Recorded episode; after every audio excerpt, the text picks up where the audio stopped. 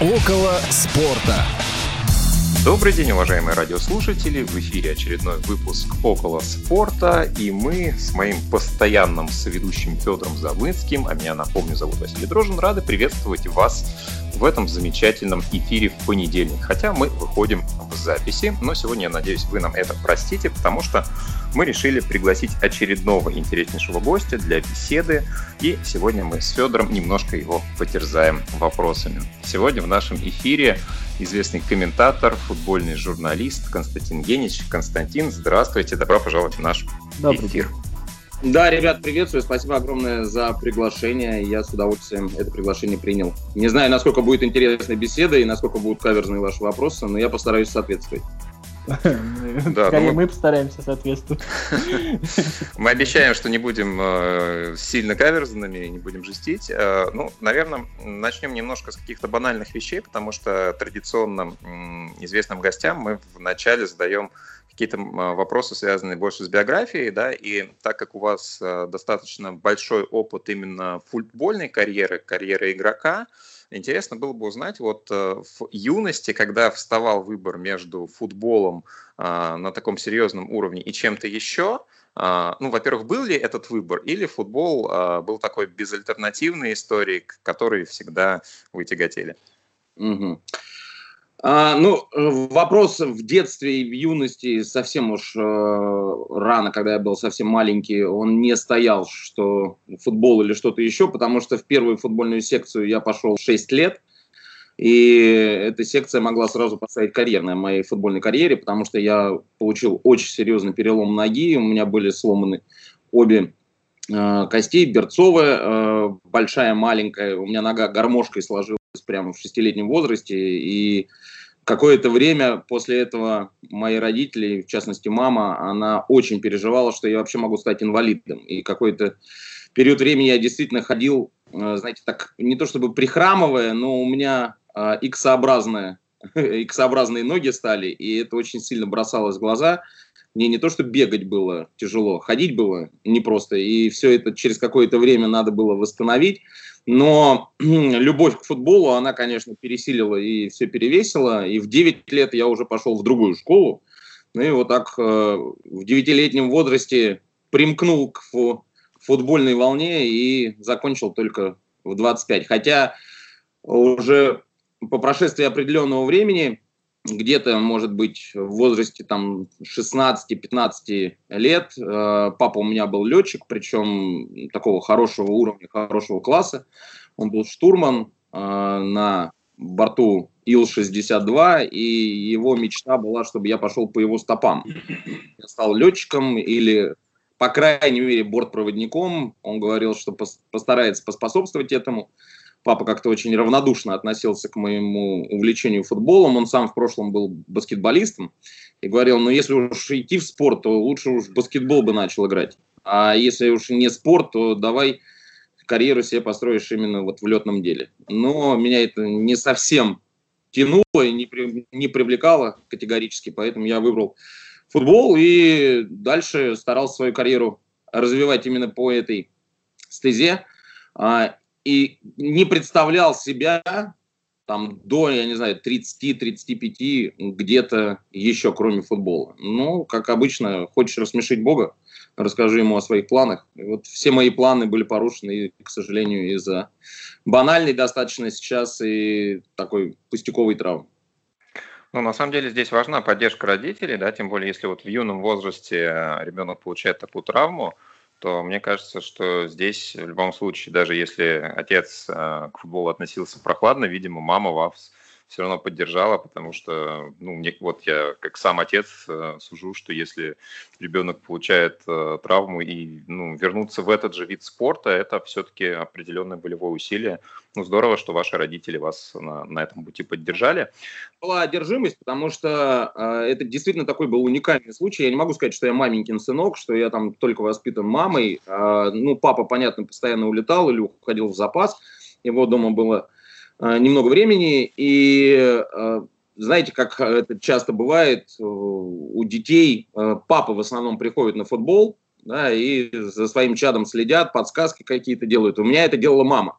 не скажу, что она там, она в этой мужской компании вот Спартака, где я занимался долгое время, э, терялась и действительно давала мне какие-то рекомендации, что надо, что не надо, но она всячески поддерживала мое увлечение, то есть я не где-то шарахаюсь там в эти 90-е по э, дворам и непонятно чем занимаюсь, я очень э, непростой маршрут преодолевал чтобы добраться до школы, потому что надо было, мы жили в районе Яснева, если кто москвич, он примерно представляет, где это, это на юго-западе, в самом низу, э, район Яснева, а школа и общеобразовательная, когда меня туда перевели, и футбольная, она находилась в Сокольниках, то есть это абсолютно другой конец Москвы, мне приходилось там вставать в 5 утра, чтобы в 6 выезжать, к 8 успеть в школу, и потом тренировка, вторая тренировка, и после тренировки поздно вечером возвращаться домой, и вот так на протяжении нескольких лет. То есть э, не каждый ребенок такой формат выдержит, и не каждый родитель такой формат поддержит, потому что он хочет, чтобы ребенок где-то был рядом, и можно его контролировать. Но вот такое было, и действительно я должен еще раз спасибо маме сказать, что она в этом направлении меня всячески поддерживала. Ну а потом, когда я уже на определенный уровень выходил, папа тоже понял, что я не просто так выхожу по мячу бить, а что-то действительно умею. Кстати, я вот еще не дорос до этого уровня, я не помню Константина Генча футболиста, на самом деле. А, вот если так вот, э, с, вашей точки зрения, возможно, а, как вы сами себя вспоминаете, и, и что вот какие-то, может быть, качества в вас как футболисте, которые именно вам нравятся, я не знаю, вот мне почему-то кажется, может быть, в каком-то интервью слышал еще что-то такое, что у вас почему-то все, все время с такой любовью говорите про какие-то дальние удары из-за штрафной, может быть, э, вот об этом расскажите. Да. Ну, о себе в хвалебных тонах рассказывать не очень хорошо. Нормально, у нас можно.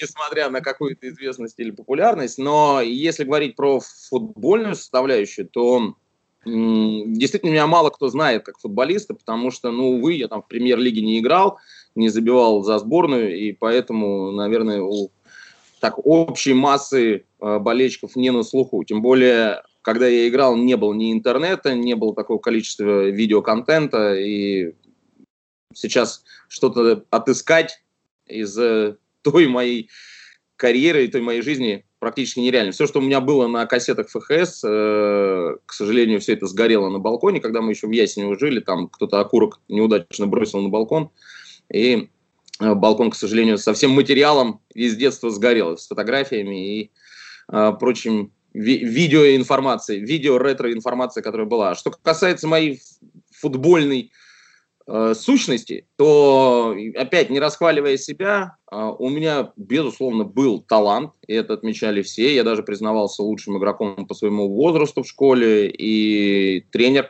Евгений Викторович Воробьев, царство ему небесное, он, к сожалению, ушел из жизни, тоже отмечал, что если правильно развивать мои качества, то можно выйти на определенный уровень. Но у меня были определенные проблемы со здоровьем, и я достаточно быстро задыхался, то есть мне тяжело выдерживать было темп, тяжело было нагрузки физические выдерживать полноценные. Я быстро задыхался, но также очень быстро восстанавливался. И вот э, этот, э, эта несовместимость э, многие врачи никак не могли понять, почему же вот э, там, я не знаю, на 10-15 минуте я уже могу работать на пульсе 200 и при этом через минуту вернуться к абсолютно нормальному пульсу под, я не знаю, там 90-100 ударов. Поэтому был, была техника, была хорошая правая нога, были дальние удары, были штрафные. Я действительно таким не королем, но мастером стандартных положений был и по детям, и потом уже, когда стал чуть взрослее.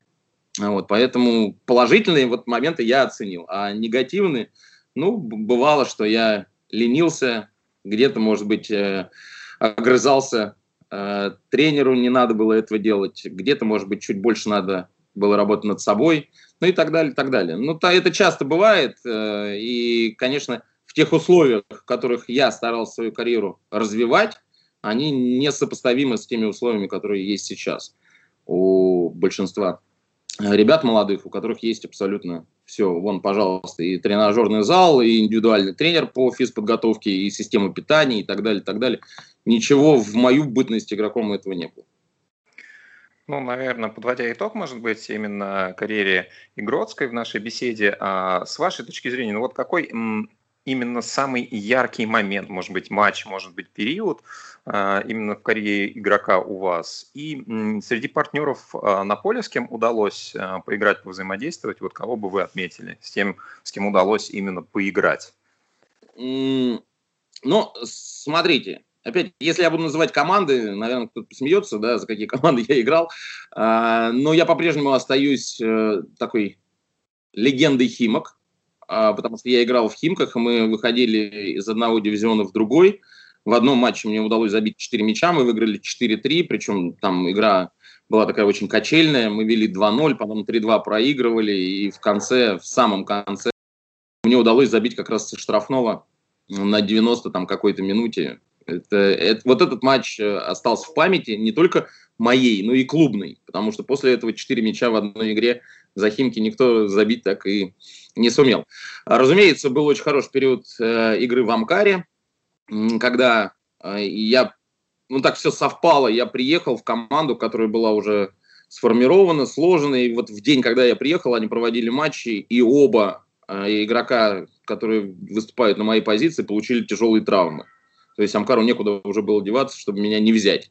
И взяли, и в итоге я вот провел прекрасные там полтора года в качестве игрока, еще какое-то время лечился, к сожалению, так и не восстановившись. Ну, кого, с кем играл, ну, много с кем. То есть я же воспитанник спартаковской школы, и пока был в спартаковском дубле, вся вот эта молодежь сумасшедшая, яркая, которая выиграла в 96-м году.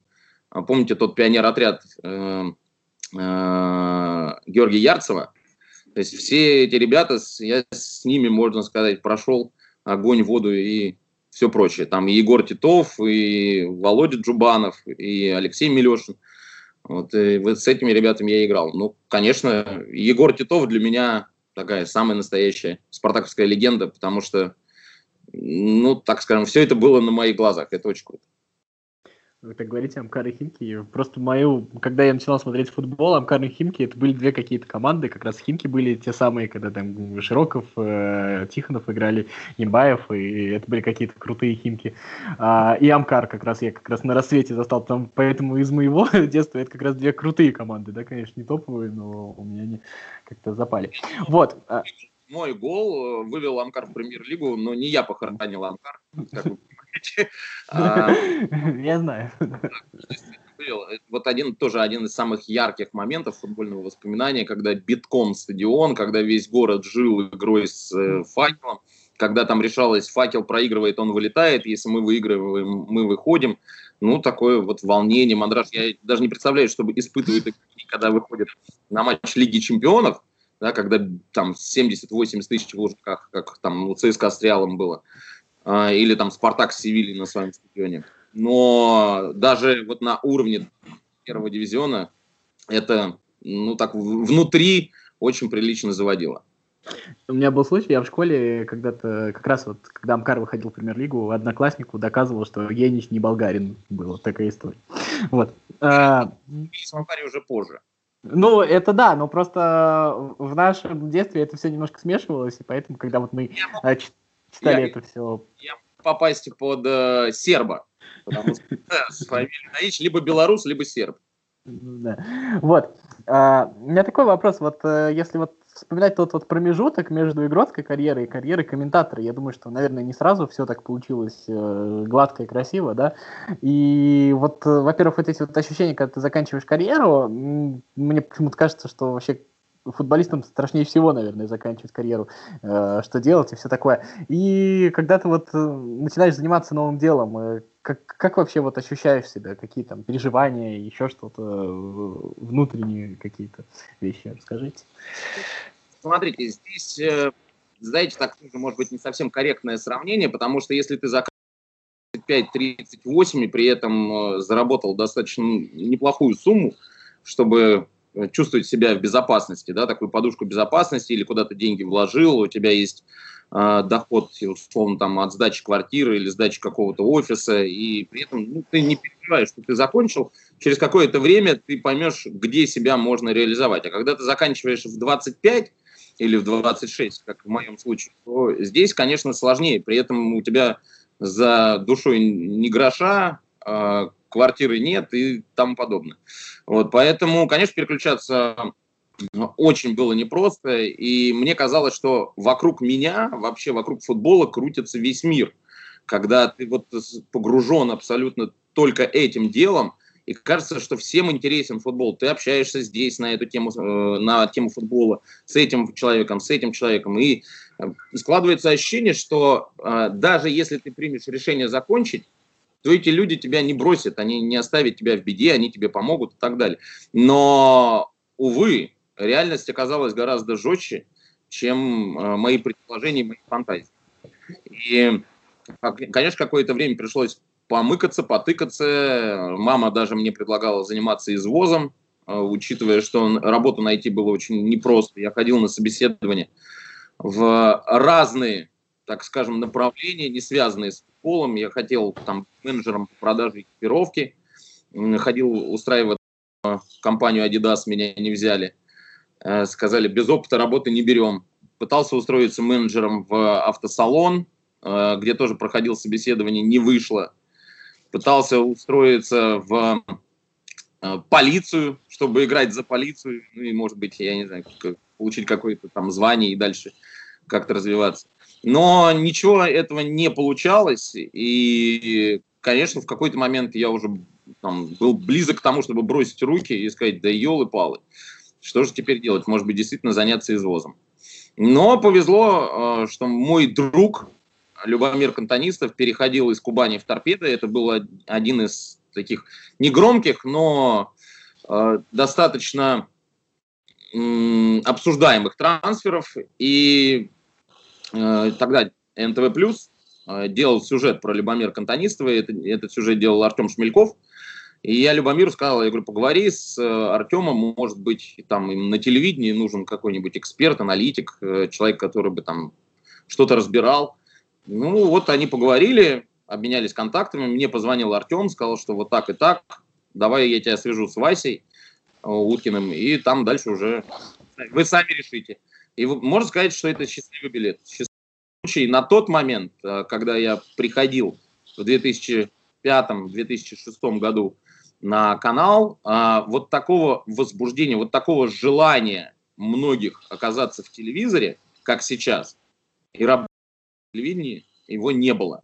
Это сейчас мне там в директ, в других соцсетях каждый день присылают сообщения, хочу стать э, комментатором, хочу работать в журналистике, хочу работать экспертом, куда пойти учиться, что надо сделать, чтобы попасть на Матч ТВ или на любой другой там спортивный канал, типа которые сейчас в интернете активно развиваются. А вот тогда это было сделать чуть проще. И можно сказать, что мне на тот момент повезло. Я оказался в нужный момент в нужном месте. И спасибо Василию, спасибо ребятам, которые оказались в тот момент рядом, которые мне помогли в, вот, в новом жанре себя и в новую, новую нишу занять, и в новом направлении себя вот, постараться качественно использовать. Ну вот интересно, да, а как вот вы сами оцениваете роль наставников, да, может быть, того же Василия Уткина, может быть, каких-то еще других коллег в становлении в профессии. И интересно, когда состоялась ваша первая работа именно как комментатора в прямом эфире, да, и какие ощущения были в тот момент, а, насколько комфортно, насколько страшно, волнительно это было? Я еще, я еще добавлю от себя, вот у меня, когда я там какие-то такие вещи, там первые мероприятия проводил, первый раз на радио выходил, у меня там было ощущение, что я вообще никчемный, я ни на что не гожусь. Я не знаю, вот а, просто иногда вот на вас, на комментаторов смотришь, это люди, у которых там изначально все получается. Это вот всегда так? Или мы, естественно, видим только этикетку всего окончательного продукта? Я вам честно признаюсь, э, вот что я никчемный, у меня мало что получается, я несу какую-то ерунду, у меня до сих пор это присутствует ощущение. А, понятно, что я, я здесь не стараюсь там бравировать, я не стараюсь э, нарываться на какие-то комплименты и говорить, да нет, что вы, Константин. Но у меня есть э, вот жена, которая смотрит практически все трансляции, она там оценивает их, и э, аудитория, которую сейчас привлечь там в плюсовой форме достаточно непросто. А если говорить на момент начала, то, конечно, мне очень повезло с учителями. Очень. Вася был э, жестокий, временами очень грубый, очень э, такой давящий. э, диктатор, можно сказать, но при этом он, э, знаете, это вот тебя не ругают, когда не видят в тебе потенциала. То есть на тебя можно махнуть рукой и сказать, ну, все равно, если у тебя ничего не получится, можно тебя просто затроллить и Uh, ну, выберешься, выберешься, не выберешься, не выберешься. Uh, вот uh, с Васей было действительно очень непросто, но ту школу, которую он дал, те советы, те рекомендации, которые он давал по ходу моего становления, они, ну, их трудно оценить в каком-то материальном смысле, они абсолютно бесценны. То же самое касается работы с Юрием Альбертовичем Розным. Это просто гуру, это глыба самая настоящая. И его советы они всегда были очень уместны. Если ты выходишь из какого-то репортажа и думаешь, что ты отработал блестяще, то он тебе тут же по минутам распишет э, те фразы, те ударения, где ты ошибся, э, неправильно оценил эпизод или неправильно синтонировал. Ну, то есть это была очень хорошая школа. Плюс э, мне повезло, что Дима Федоров меня, э, можно сказать, затащил в кадр. Первый раз, когда я начал работать в кадре, это действительно было определенное волнение, тем более, если это прямой эфир, э, софиты, пот, э, грим, это все для меня было абсолютно новым, и э, Дима посчитал, что вот очень хороший у меня слог, я умею там разобрать эпизод, я не стесняюсь, не, так скажем, не теряюсь перед камерой, и он меня э, позвал в программу «Обзор тура», на тот момент она шла на канале «Наш футбол», увидела начальство большое, сказали, вот какой хороший мальчик, надо ему там побольше доверять.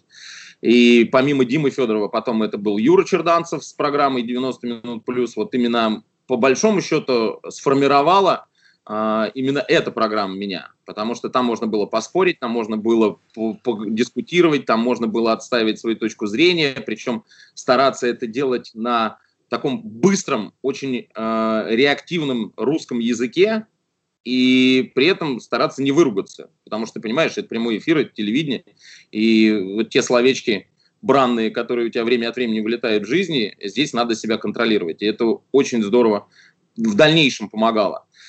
А, ну и плюс работа комментатором, она какое-то время застопорилась, и даже момент, когда Вася готов был меня, ну, так скажем, отшить и отправить в Освояси, потому что первые полгода, которые я просидел на канале, практически без зарплаты, без официального оформления, Вася там мне какие-то деньги свои подкидывал, за что ему тоже огромное спасибо. И я в основном занимался рубрикой «Разбор матча», когда надо было какой-то матч разобрать, кто куда побежал, нарисовать стрелочки, написать текст.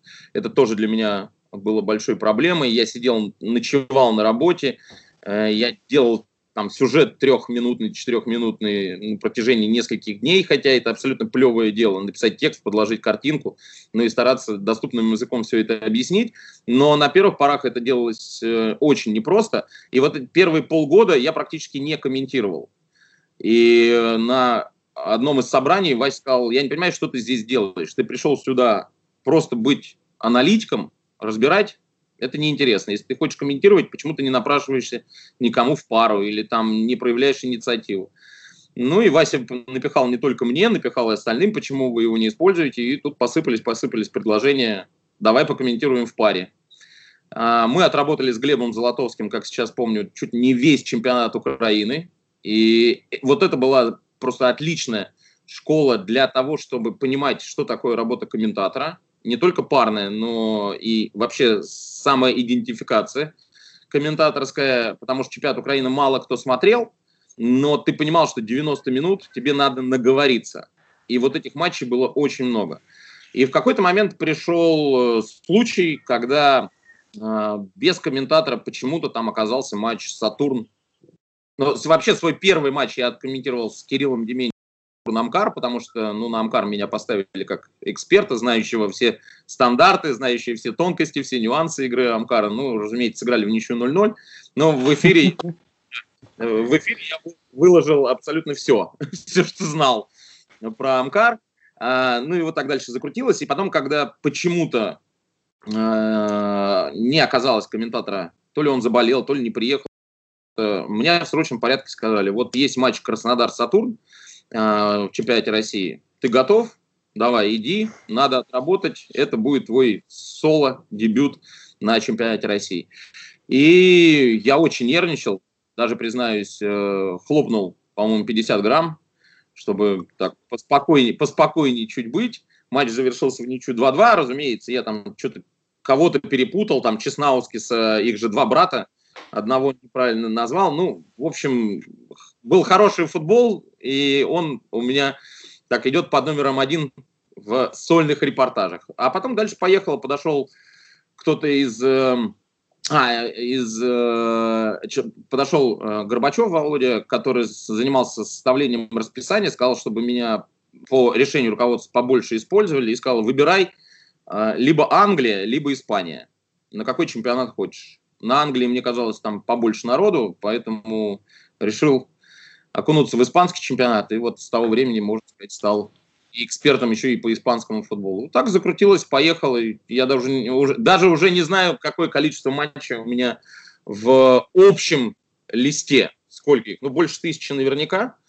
А, я, конечно, не как Роман Нагучев, который ведет каждый свой матч. У него прямо статистика по каждому матчу, с кем работал, какую дату, как сыграли, кто забил, что было в этом матче. Ну, я, я, к сожалению, такую статистику не веду, но матчей действительно много. Вот смотрите, э, ну, понятно же, да, то, что для нас, для зрителей, комментаторы, как бы, э, существуют, ну вот, э, как бы вне этого интервью, в котором мы с вами разговариваем, и, естественно, мы а, про комментаторов там а, обсуждаем вашу работу, естественно, мы там даем какие-то оценки там свои, а, вот, и, естественно, мы как-то на это реагируем. Вот, и есть еще такая штука, а, сложившийся образ комментатора. Вот, э, сейчас попытаюсь объяснить, что я имею в виду. Вот у меня как бы я очень много смотрю футбола, и у меня комментаторы, в общем-то, люди, которых я никогда в жизни не видел, по сути дела, вот э, общаюсь с вами, там еще с несколькими комментаторами также вот разговаривали. А, у меня сложилось такое ощущение, что, ну, как бы это вот почти мои члены семьи, то есть люди, с которыми, в принципе, я там каждую неделю встречаюсь, еще как-то. И вот у меня сложилось не то чтобы разные отношения, а разные даже, а, как бы, я по-разному называю этих людей. Ну вот, допустим, э, вот э, с вами сейчас мне, если честно, даже а, на вы разговаривать тяжело, потому что вот э, Костя Генич это человек, который там все время, ну, он, он, он Костя Генич, то есть это вот какой-то вот такой вот друг, что ли, я не знаю, как это сказать, футбольный. Вот. А есть люди, причем это не зависит там, от того, как ты относишься хорошо или плохо, это вот просто само собой как-то так получается. Вот у нас а, Владимир Стагниенко был в гостях, и я вот почему-то, я вот и с друзьями его обсуждаю, как бы разговаривая на «вы», и вот с ним мне было достаточно просто так разговаривать. Или тот Василий Уткин, который там я все равно вот так же, как вы, говорю про него Вася Уткин. Вот это вот как складывается? Вы вот как-то обсуждаете вот эти вот образы, я не знаю. Или так просто получается, вот потому что люди такие вот, они какие есть, такие они и на экране получаются?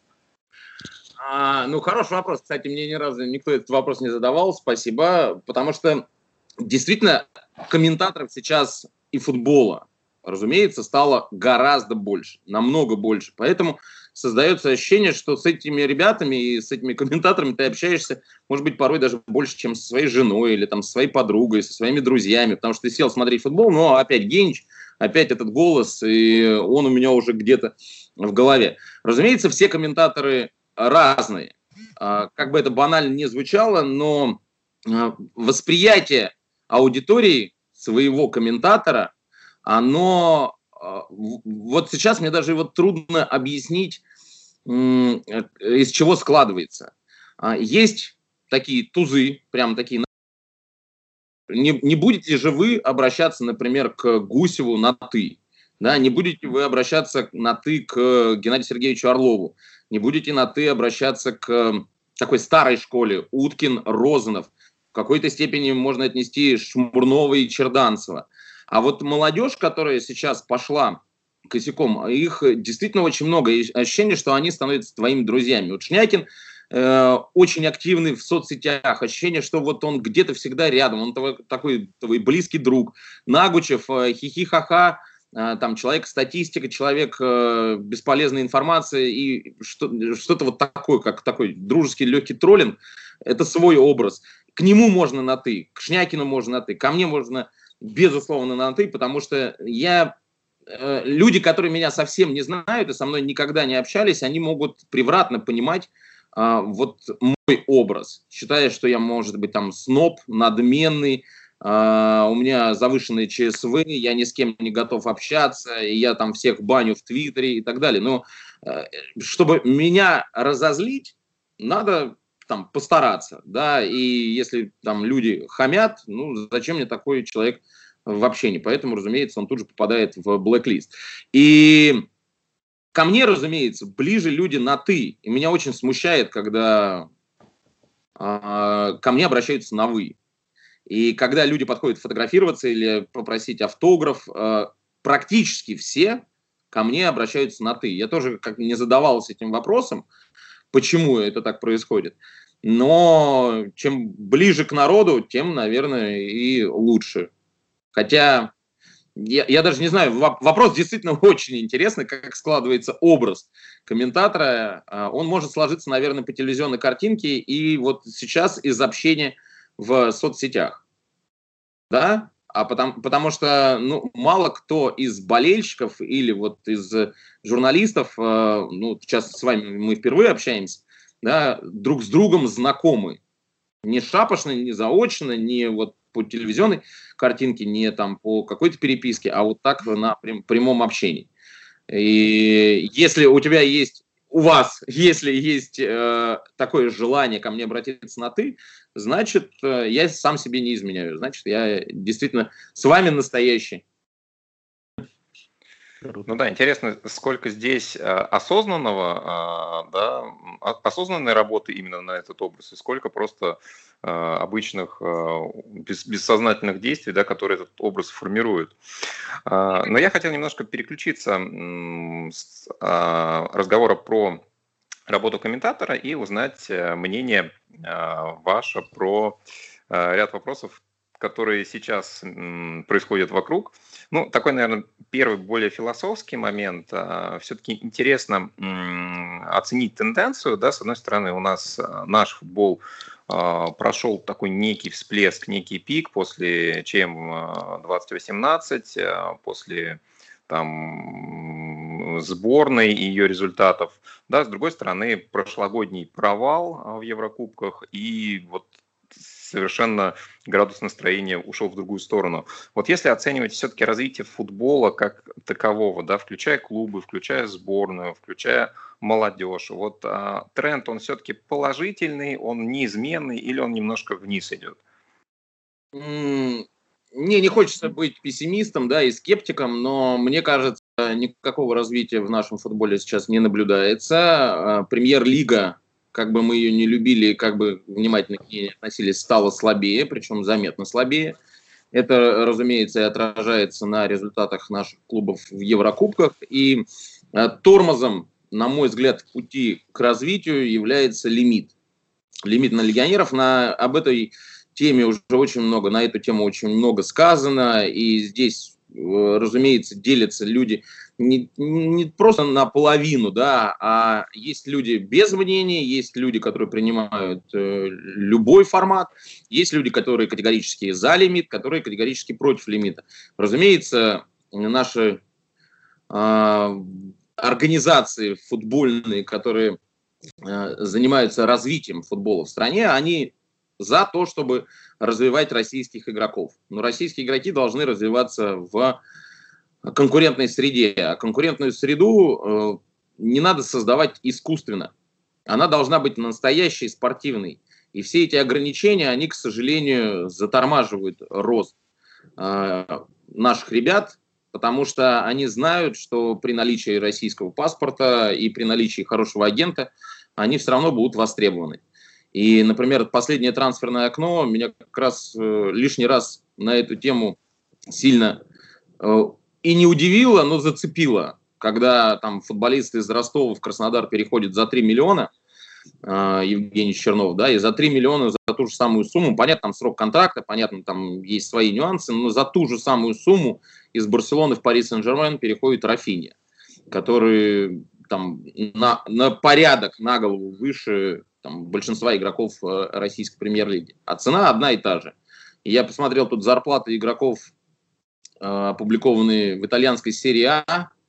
Ну, игроки премьер-лиги, наверное, так в сторонке похихикали, посмеялись и поняли, что никуда уезжать, наверное, по большому счету, не если смотреть там на зарплату Мирончука, да, то, конечно, в два, а то, может быть, в два с половиной раза он больше мог бы получать э, здесь, в России. Не каждый сорвется э, похожей ситуации с места и попробует себя в Европе реализовать. Но они, уезжая в Европу, просто играя у себя в чемпионате, я не знаю, становишься ты сильнее или нет. А, вот по нашей сборной можно ли сказать, что она становится сильнее? Вчера мы чуть ли не рекорд установили, вот играя против сборной Венгрии, ну, я говорю вчера, да, понимаете, что мы записываем, а, играли против сборной Венгрии, и средний возраст состава, который у нас вышел, 30 плюс. Позитивный ли этот момент?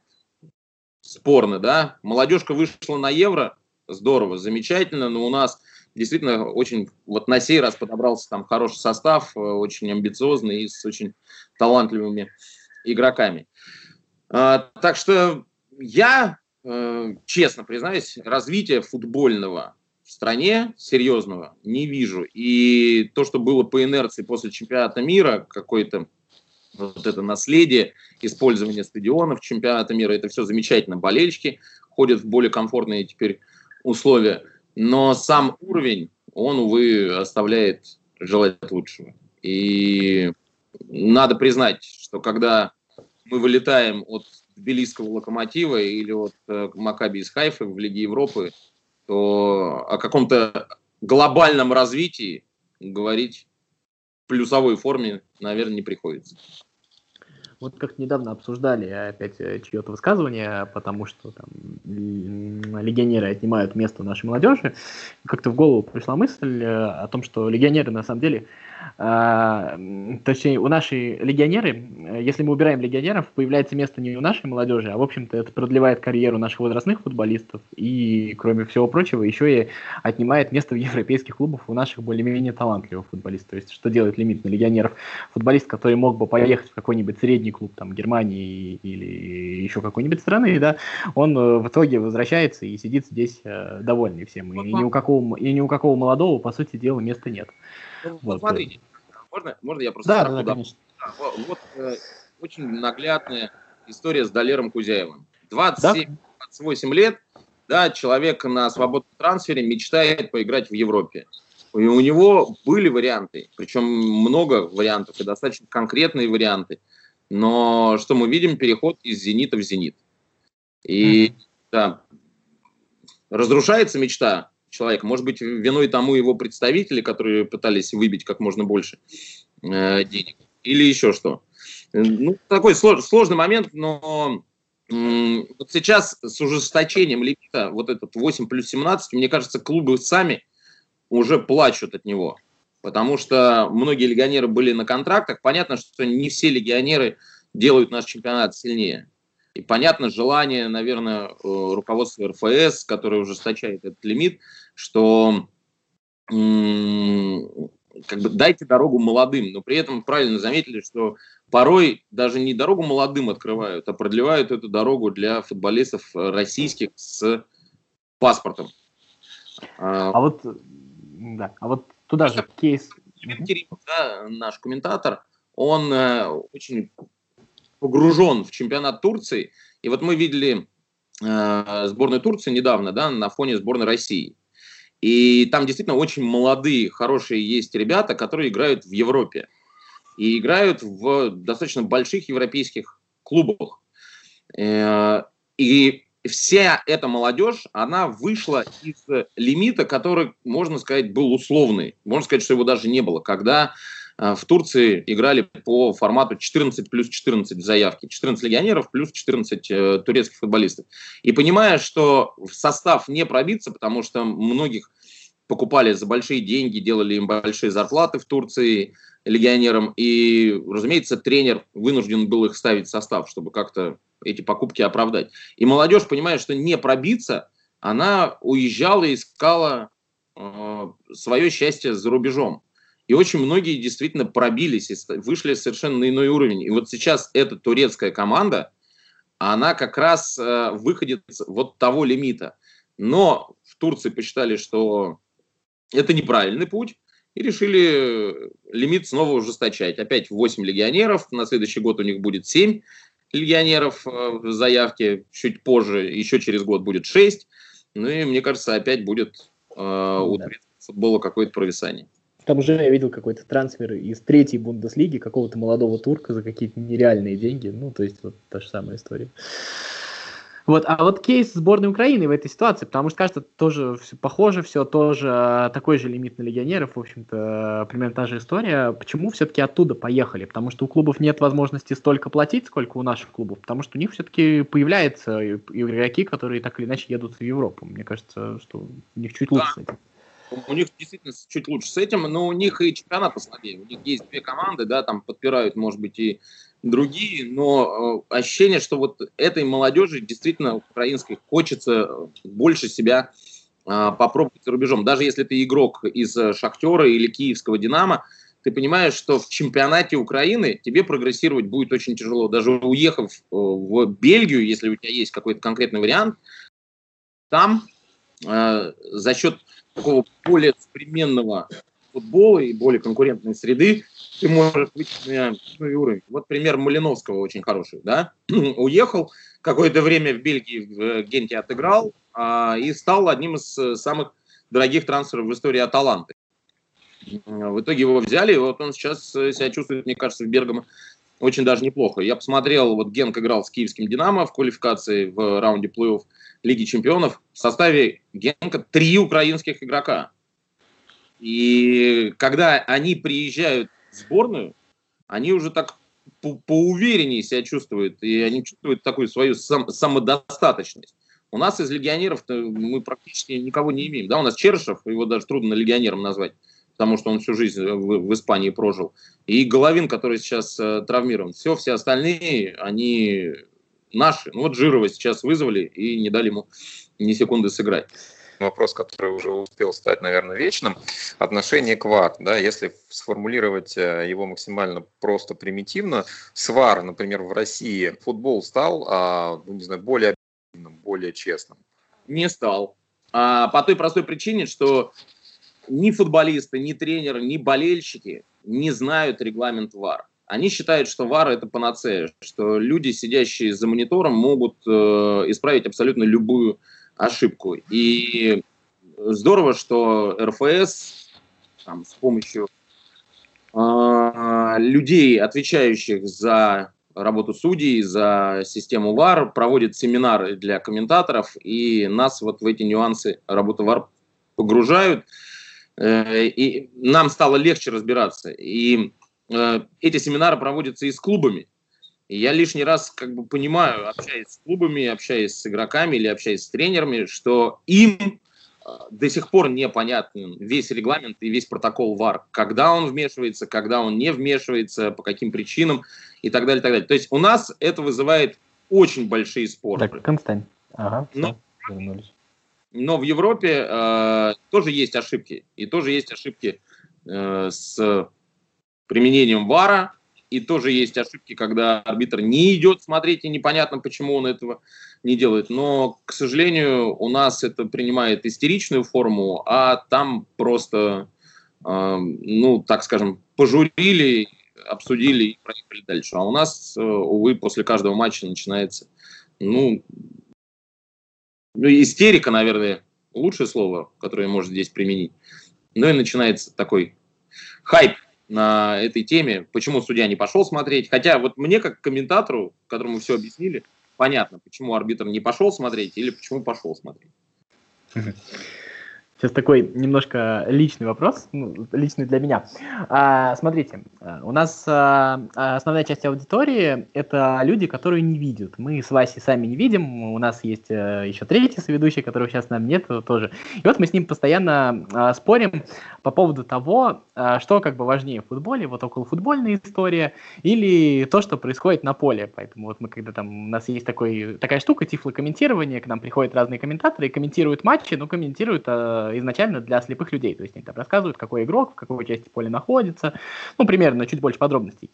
Вот. И вот у меня, если честно, иногда возникает э, такой затык, а, вот здесь вот мы вот передачу спортивную ведем, которая в основном о футболе. У меня есть свой подкаст, и вот я там рассуждаю, оцениваю каких-то футболистов, даю там какую-то свою аналитику, и вот у меня иногда есть ощущение, ну, как бы не шарлатаню я, ну, потому что когда ты а, не видишь, а, в целом у тебя создается какое-то впечатление со слов комментаторов, со слов других экспертов, а, в общем-то, личное впечатление, там, я не знаю, женой я футбол периодически смотрю, вот, и вот мне интересно, вот как вам, как человеку со стороны, кажется, а, вот э, то, что мы, в общем-то, футбол э, как бы все-таки достаточно визуальный продукт. То, что мы люди, которые, в общем-то, э, не имеют возможности смотреть это, взялись за это и так или иначе это э, э, анализируем, еще что-то. Вот вы, как человек со стороны, доверяли бы такому анализу, доверяли бы вообще нам вот, э, вот сейчас вот немножечко там поговорив с нами, возможно, еще что-то,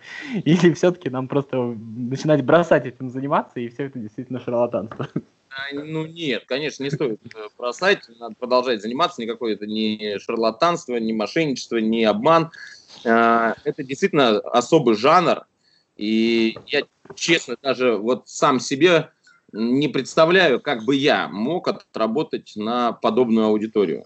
И как здесь надо изменить какие слова, какие фразы, а, какой контекст, какие эмоции – как, как, вообще построить репортаж вот именно для таких людей. И, разумеется, э, этот репортаж разительно будет отличаться от э, такого консервативного, обычного репортажа для людей, которые все прекрасно видят. Видят и могут с тобой поспорить, потому что они видят одно, а ты как комментатор видишь другое. Но ты не болельщик, ты просто стараешься оценить эпизод с нейтральной стороны. А болельщик в экзальтированном, перевозбужденном состоянии видит совершенно все иначе. У людей вот с ограничениями такой возможности нет с комментатором поспорить, а ему э, приходится верить на слово. Все, что он Даже не... не поверите, как спорят. Ох, как спорят. Но спорят в шутках, а не, наверное, в контексте эпизода. Ну, скорее, да, да, конечно. Вот, поэтому, поэтому лично для меня это вот совершенно другой жанр, совершенно другая планета, и как вы с этим справляетесь, ребят, я вам готов только поаплодировать. В свое время мы общались э, с Юрием Альбертовичем Розановым. Я ему а, описывал, что такое тифлокомментарий. Вот. А, буквально на втором предложении он меня прервал, говорит, все, я, я понял, это ну, радиорепортаж классического вида, да, все понятно. Говорит, это, это легко, это можно, я так могу. Вот, поэтому действительно, а, наверное, это можно просто переложить на такую метафору, что можно ли анализировать футбол чисто на основе радио трансляций, если брать, например, советский период. Вот, но э, касаемо того, насколько это могло бы получиться у вас, да, если вдруг э, такое желание возникнет, то в будущем мы можем это как-нибудь попробовать сделать. Вот, и, наверное, заключительный вопрос, потому что осталось совсем немножко. Э, ну вот, хотелось бы завершить именно в э, комментаторской области нашу беседу. Скажите, вот как человек, у которого эта деятельность, судя по тому, как вы ее ведете, является любимой, она получается, и ну, это не только мое мнение, да, это результаты голосования многих э, зрителей. Что самое драйвовое, что самое классное в профессии комментатора именно для вас? Возбуждение и волнение. Даже перед э, любым сейчас матчем, ну, я не беру, например, игру на канале Пол 2 Эйбора Сасуна, но там я, наверное, буду волноваться чуть меньше. Но вот сейчас любая игра, там Зенит, Спартак, вот мне довелось комментировать, Локомотив ЦСКА, сборная против Венгрии, такое внутреннее волнение, которое вот тебя подхлестывает и в подготовке ты обязательно должен подготовиться, ты обязательно должен узнать всю информацию, ты обязательно должен выйти в эфир э, квалифицированно, а не спустя рукава там, на классе, на опыте, на имени. Э, если там, знаете, Генич в расписании, значит, э, он, он уже стопроцентно будет нести какую-то ерунду. Вот чтобы не нести ерунду, э, мне продолжает это нравиться. Как говорит Юрий Альбертович, э, уже упомянутый, вами, а, пока у тебя стоит на футбол, значит, надо продолжать это делать. Вот, э, может быть, не совсем корректно будет так говорить, но у меня действительно пока вот это возбуждение, оно еще остается. И я и комментирую там больше 10 лет,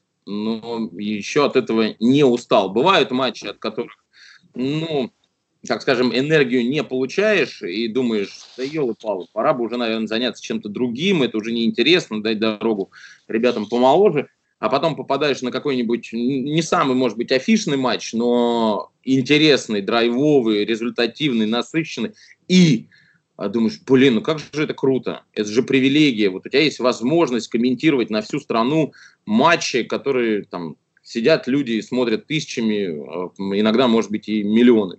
Поэтому действительно я очень люблю эту работу, очень люблю свою профессию, ей дорожу и стараюсь из года в год, из матча в матч, из недели в неделю соответствовать ну, так уже достаточно высокому заработанному статусу. А потерять можно все очень легко и быстро. И пример некоторых моих коллег, он тут совсем рядом, и мне, честно говоря, не хочется повторять их судьбу. Ну, я думаю, что вы от этого действительно в определенном смысле застрахованы. Очень э, символичное сравнение привели в пример. Спасибо огромное. Константин Генич сегодня был да, у нас спасибо, в гостях. Очень приятно. Э, да, то, что уделили время, это ценно. Ну, друзья, напоминаю, что вы слушали очередной выпуск программы «Около спорта». Услышимся через неделю в 14.05, как всегда в понедельник. До новых встреч. Услышимся. Всем счастливо. Пока-пока. Около спорта.